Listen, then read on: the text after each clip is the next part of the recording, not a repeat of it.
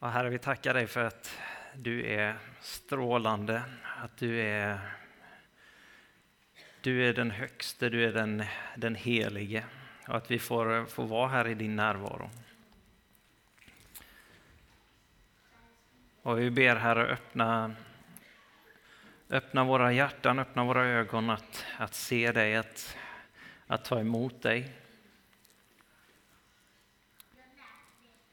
Lär oss vem du är, lär oss dina vägar, Herre. Förvandla oss, rena oss. Herre, rena våra hjärtan.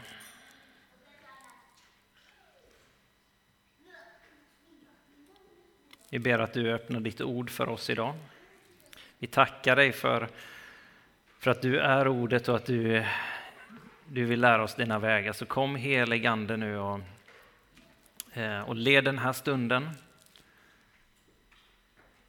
Vi ber att du leder det här som jag ska tala nu, Herre. Och vi ber att du enar oss, Herre.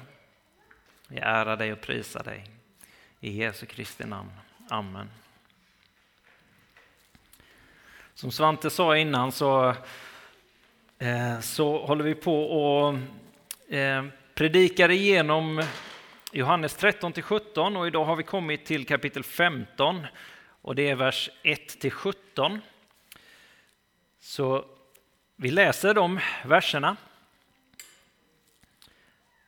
Och då säger Jesus: "Jag är den sanna vinstocken, och min far är vinodlaren. Varje gren i mig som inte bär frukt tar han bort, och varje gren som bär frukt rensar han så att den bär mer frukt. Ni är redan nu rena i kraft av ordet som jag har talat till er. Förbli i mig, så förblir jag i er. Liksom grenen inte kan bära frukt av sig själv om den inte förblir i vinstocken, så kan inte heller ni det om ni inte förblir i mig. Jag är vinstocken, ni är grenarna. Om någon förblir i mig och jag i honom, så bär han rik frukt. Utan mig kan ni ingenting göra. Om någon inte förblir i mig kastas han ut som en gren och vissnar. Sådana grenar samlar man ihop och kastar i elden, och de bränns upp. Om ni förblir i mig och mina ord förblir i er, så be om vad ni vill och ni ska få det. Min far förhärligas när ni bär frukt och blir mina lärjungar. Så som fadern har älskat mig, så har jag älskat er. Bli kvar i min kärlek. Om ni håller mina bud och blir ni kvar i min kärlek, liksom jag har hållit min fars bud och är kvar i hans kärlek. Detta har jag sagt er för att min glädje ska vara i er och för att er glädje ska bli fullkomlig. Detta är mitt bud, att ni ska älska varandra så som jag har älskat er. Ingen har större kärlek än den som ger sitt liv för sina vänner. Ni är mina vänner om ni gör vad jag befaller er. Jag kallar er inte längre tjänare, för tjänaren vet inte vad hans herre gör. Jag kallar er vänner, för jag har låtit er veta allt som jag har hört av min far. Ni har inte utvalt mig, utan jag har utvalt er och bestämt er till att gå ut och bära frukt, och er frukt ska bestå. Då ska fadern ge er vad ni än ber honom om i mitt namn. Och detta befaller jag er, att ni ska älska varandra." Så lyder det heliga evangeliet. Lovad vare du, Kristus. Det här är en oerhört uppmuntrande text. Det är ju, många bibeltexter är ju uppmuntrande. Den hjälper oss att lyfta blicken och mana till en relation, en närhet och en förtröstan på Jesus. Men det är också en utmanande text. Och han talar om hur vi inte kan göra någonting utan Jesus. Hur det bara genom att förbli i honom, genom att bli kvar och hålla oss i vinstocken som vi kan göra någonting.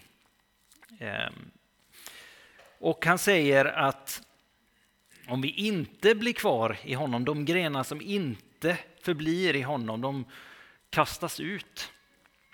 De samlas ihop och slängs i elden och bränns upp. Vad innebär det egentligen? Men det finns ett allvar i den här texten. Ett allvar i att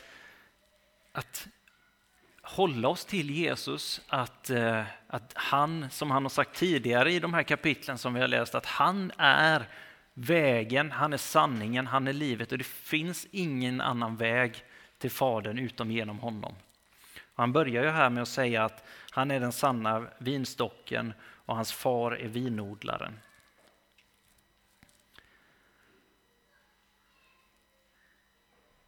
Och för många av oss som har hört kanske mycket predikan och som läst och läser Bibeln, så vet vi att Jesus, han är ju personifieringen av nåd, kärlek och barmhärtighet.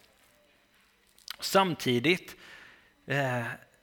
så kallar han ju till radikal efterföljelse, där han verkligen utmanar de som följer honom och som lyssnar till hans ord.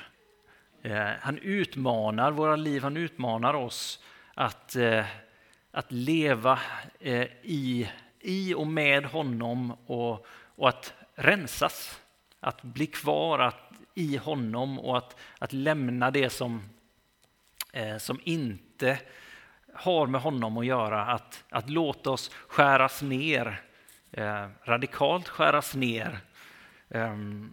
Och när man läser igenom evangelierna på andra håll så talar han om saker som folkskarorna uttrycker att det här är svårt att höra.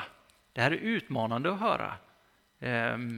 Man har attraherats av under och tecken och så vidare, men helt plötsligt så står man här och bara, det här är svåra ord. Till och med lärjungarna säger det, men de har smakat det verkliga livet i Jesus. Det här som han säger, att han är den sanna vinstocken som ger det sanna vinet, det himmelska vinet. Och när Jesus säger till dem, ska ni också lämna nu när det blir den tuffa utmaningen, det här som det faktiskt innebär att följa Jesus, så säger de, Herre, till vem skulle vi gå? Det är du som har det eviga livet. Det är du som är det eviga livet. Även om de kanske inte var beredda exakt på de här orden som han talar och det här som han säger, men de förstår att oavsett så är det är dig som vi är beredda att lyssna till och följa.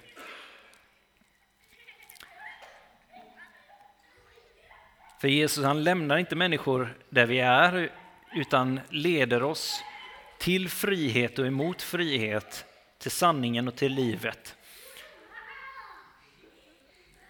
Och Jesus talar om här i de här verserna att det här har jag sagt till er för att min glädje ska vara i er och för att er glädje ska bli fullkomlig. Och förra helgen så hade vi ju Jonas Hallabro, präst i Helsingborg här, som talade under lördagen och söndagen. Och jag sa även då den helgen att jag uppmanar er att lyssna på de inspelningarna och det som han delade, både undervisningen men också vissa tilltal som han hade för oss som församling. Och jag säger det idag igen. Men jag vill också säga att något av det som han delade då var att han upplevde att att Gud hade börjat skriva på ett nytt blad, och att det var för oss att vända det bladet. Och jag tror att det finns något i det för oss, och kanske det finns för oss i våra egna liv också. Och vad behöver vi göra för att vända det bladet? Och Jesus bjuder in oss i de här verserna, tror jag, att han säger att jag är den sanna vinstocken. Och att förbli i honom. Och det här att få leva av honom, han som har klivit in från både, han säger att jag är ordet som var i begynnelsen, men han är alfa och omega, början och slutet, han som är den som är slutet, som kommer komma tillbaka en dag, och han har blivit satt med fadern och regerar och har satt oss, skriver Paulus också, i det himmelska med Jesus. Att det är våran hemvist. Paulus, han springer målet med blicken fäst på slutet. Vi är insatta i evigheten med honom. Vi lever av och för evigheten, av och för någonting annat än just det som pågår runt omkring oss just nu. Det som vi kanske trängs av, tyngs av, präglas av i våra omständigheter just nu. Att Jesus bjuder in oss till att vi är insatta som grenar i honom, den sanna vinstocken. Han som har fört in ett nytt rike, en ny tillvaro, en himmelriket här och nu. Och en dag ska han komma och fullborda allting. Han ska komma och föra in det nya riket, och att vi får springa med honom och hålla blicken fäst på det som är där ovan. Inte att vi är världsfrånvända, ignorerar det som händer här och nu. Utan Jesus, han kom som kött och blod, och han levde här mitt ibland oss och visade hur vi lever. Men att leva av evigheten och leva med blicken fäst och leva på det sättet att men det jag gör nu, det gör jag därför att jag har min plats i evigheten tillsammans med Jesus. Jag lever på ett sätt där jag kan göra uppoffringar här och nu. Jag kan lägga ner saker här och nu. Jag formas mer och mer av att syftet är tiden som kommer. Syftet är det som kommer, och därför vill jag såklart att Jesus ska få ta mer och mer plats, och att hans agenda får bli min och vår agenda.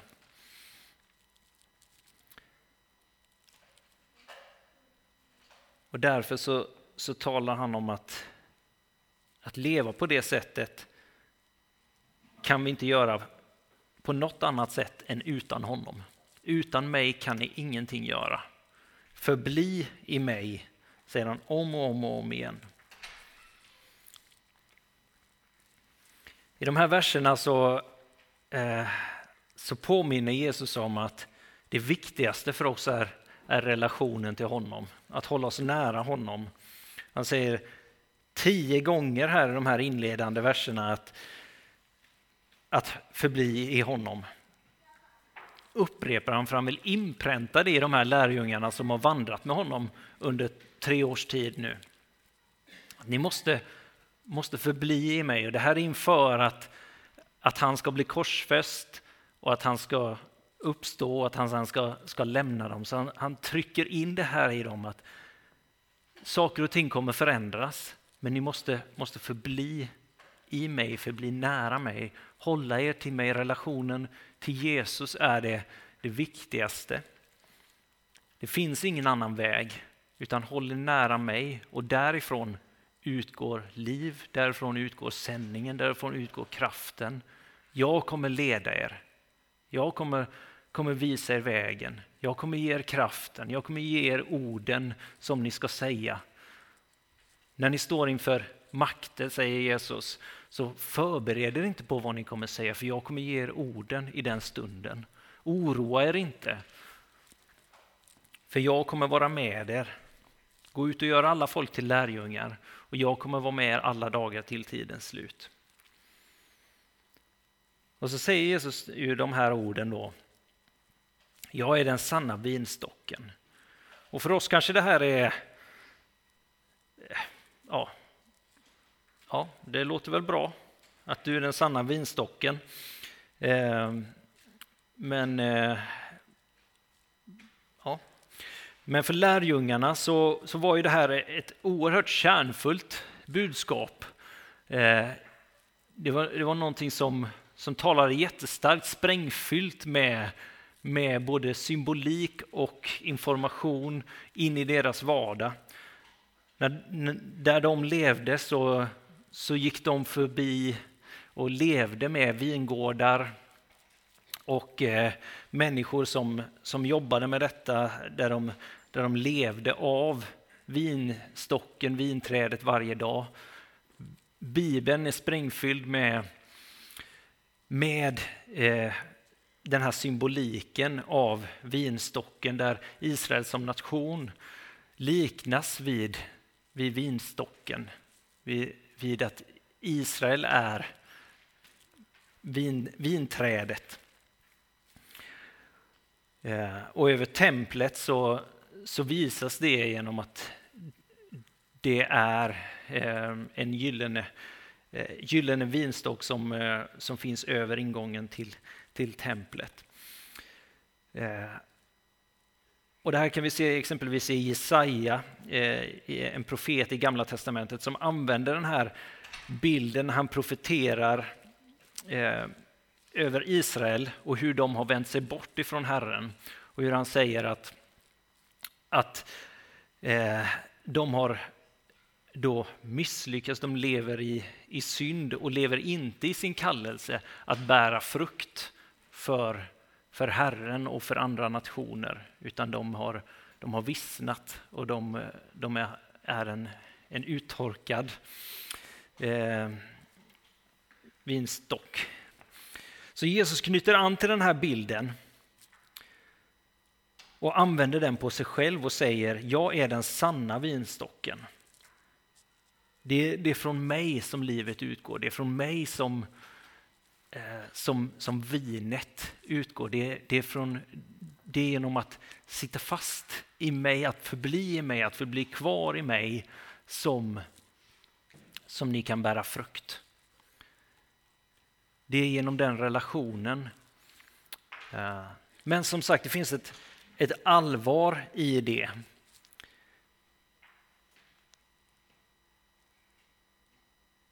Att den som inte förblir där kastas ut som en gren och vissnar. Och sådana grenar samlar man ihop och kastar i elden. Att det finns ingen annan väg. Där finns en nöd att se att vi behöver både i det som vi själva är och vi själva gör, att be och låta Herren ransaka oss och se vad i våra liv är det som inte är i linje med Herren. Men också att det finns mycket som många människor, sammanhang och så vidare som Herren som inte sitter fast i vinstocken. Och hur får vi vara hans vittnen, hans ambassadörer som faktiskt talar hans liv, som kommer med hans glada budskap, hans kärleksbud till de här sammanhangen och får det som han längtar efter, att de också ska få sitta fast i den sanna vinstocken. Och här Jesus talar ju om att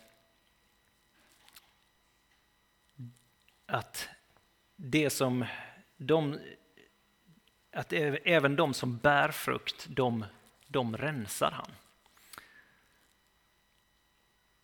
Och här tror jag det finns en utmaning för oss att våga låta oss rensas, ansas. Och vinstocken, när den ansas, den skärs ner mycket. Och kanske särskilt de som har burit mycket frukt och ska göra det på sikt. Att skäras ner. Men att våga komma till Herren och våga låta honom skära i oss. Skära där vi kanske ser att den här grenen den har ju fått bära mycket frukt. Den har fått vara fruktsam. Den kanske till och med ser stark ut. Men det är den som Gud vill skära bort. Det kanske är ingen annan som ska säga det till dig, men att våga, att vi får låta Gud komma in i våra liv och faktiskt uppenbara det och visa vad är det som vi behöver få skäras bort ibland oss. Både ibland oss gemensamt, men också i mitt eget liv för att det ska, växtkraften ska få komma in i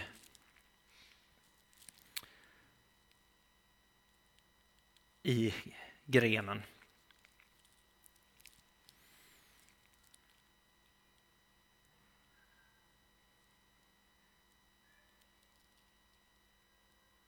Och jag tror att Gud han gör både en dom och en rening över sin kyrka och håller på med det. Och det ser olika ut på olika håll, men här finns det en uppmaning till oss att lita på honom. Att lita på att han är den gode herden, han är den sanna vinstocken, och att det som han gör ibland oss, det som han gör i mitt liv, i ditt liv, det som han säger till dig och mig att göra, även om vi kanske inte alls förstår varför ska du göra detta? Varför kallar du mig till att göra detta? Det här låter inte rimligt. Varför skulle du plocka bort allt det här som jag kanske har varit så bra på? Eller det här som jag har satsat allt på, eller vad det nu kan vara. Säger inte att det behöver vara just så, men vad det nu handlar om. Eller någonting som du kanske vet att det här har varit ett område av synd i mitt liv.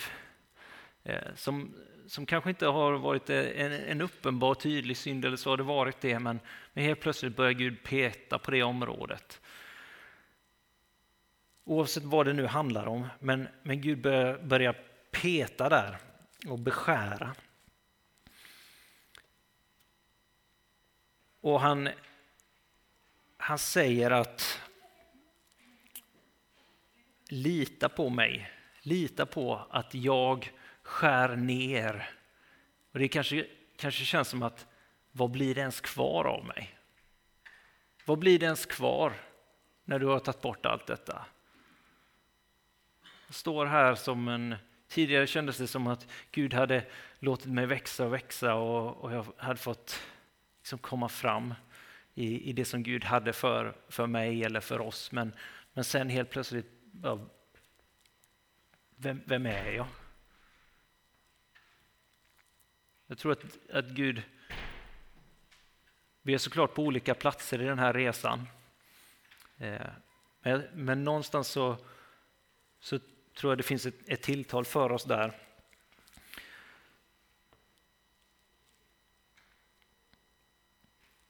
Och där Gud är den gode, mäktige guden, han är också den helige guden.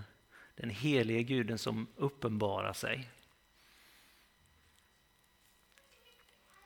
Och i Hebreerbrevet 12:28 så säger författaren där att när vi nu får ett rike som inte kan skakas, låt oss då vara tacksamma. På så sätt ska vi tjäna och behaga Gud med vördnad och fruktan. För vår Gud är en förtärande eld.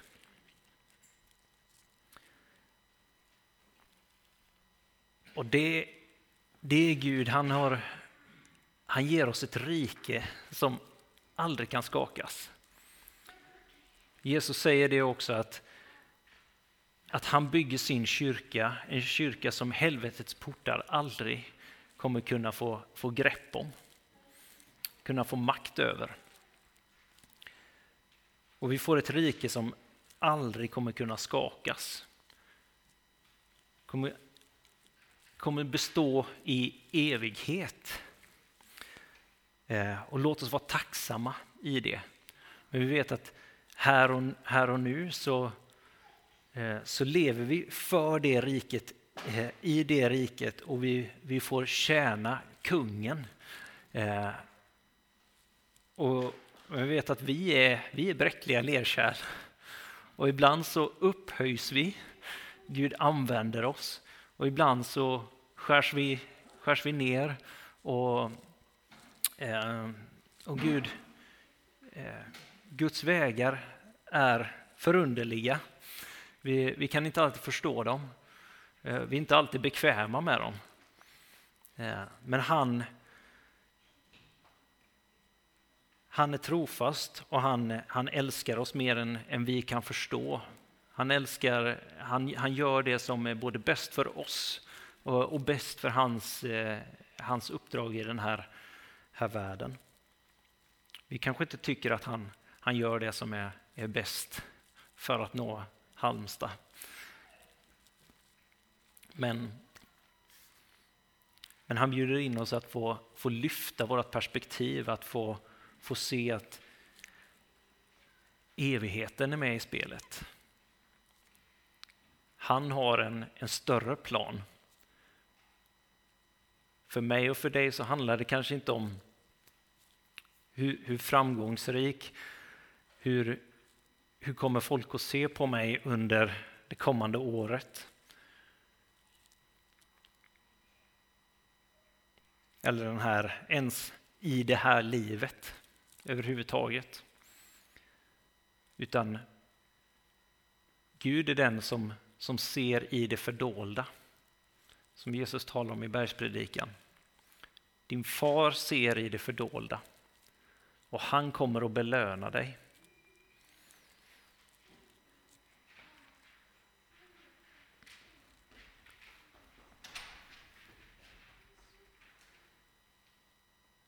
Han kallar oss till kärlek. Han visar att frukten är ett böneliv som ett levande böneliv. Där Jesus talar de här verserna om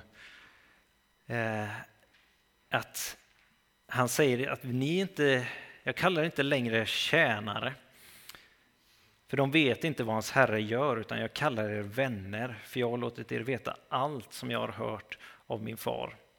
Men Jesus säger att när ni frågar min far om någonting så ska det hända. Att vi får vara vänner med Jesus. Vi är inbjudna till att förbli honom och leva i en vänskapsrelation. Och när vi ber om någonting utifrån den positionen så kommer det hända. Att förbli i honom, att få rensas och att få skalas av till en position där vi känner Jesus. Han är inte någon som vi bara tänker att ja, men jag läser om honom, jag hör om honom, jag ber till honom, utan han lever med mig. Jag lever delar livet med honom. Och det är någonting som vi får växa i. Men en relation som är fylld av glädje, som förlöser kärlek till Jesus och till varandra.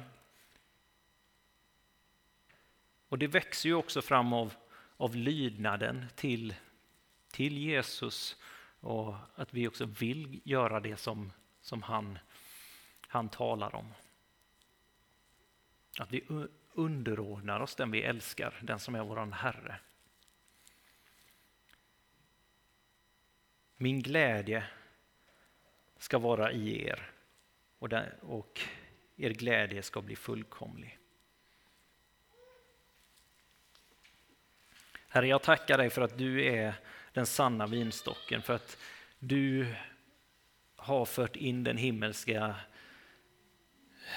verkligheten och att vi får leva av dig och i dig, Herre. Kom och möt oss idag. Kom och led oss, Herre, på dina vägar. Kom och visa oss vem du är. Jag tackar dig för att du älskar oss och du vill visa oss.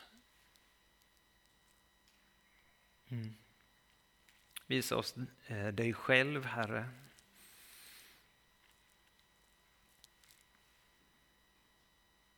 Tack för att du har gett oss ett rike som inte kan skakas. Så fyll oss med tacksamhet. Fyll oss med din glädje.